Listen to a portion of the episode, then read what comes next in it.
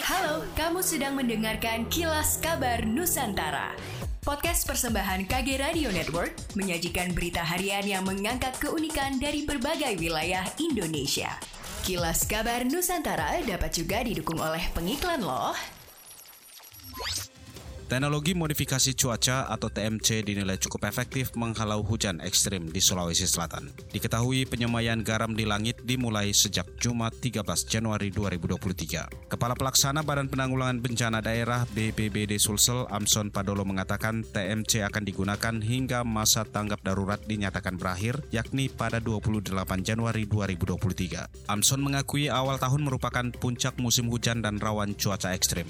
Namun pemerintah berupaya mengantisipasi dampaknya dengan menggunakan teknologi tersebut. Menurutnya, hasil dari penggunaan metode TMC mulai terlihat saat ini. Pasalnya, meskipun diprediksi hujan, namun nyatanya cuaca terlihat cerah. Adapun metode TMC mulai dilaksanakan di perairan Selat Makassar Jumat lalu sekitar pukul 15.30 WITA sampai 17.30 WITA. Dalam pelaksanaannya, TMC melibatkan pesawat TNI Angkatan Udara tipe Cessna Grand Caravan 208 dengan registrasi PKSNM.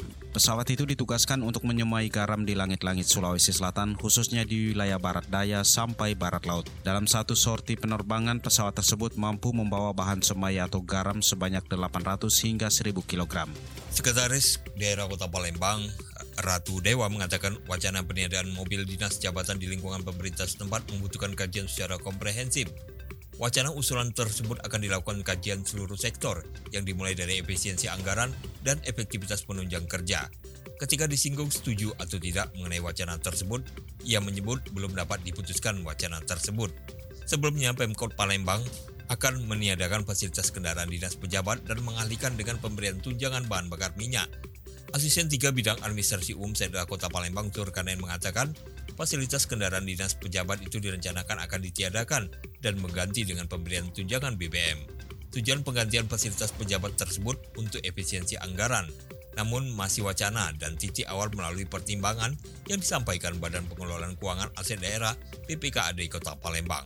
Saat ini kendaraan dinas roda 4 dan 2 yang dipakai pejabat eselon 2, 3, dan 4 di lingkungan Pemkot Kota Palembang tercatat sekitar 300 unit ini nantinya akan ditarik dan dilelang.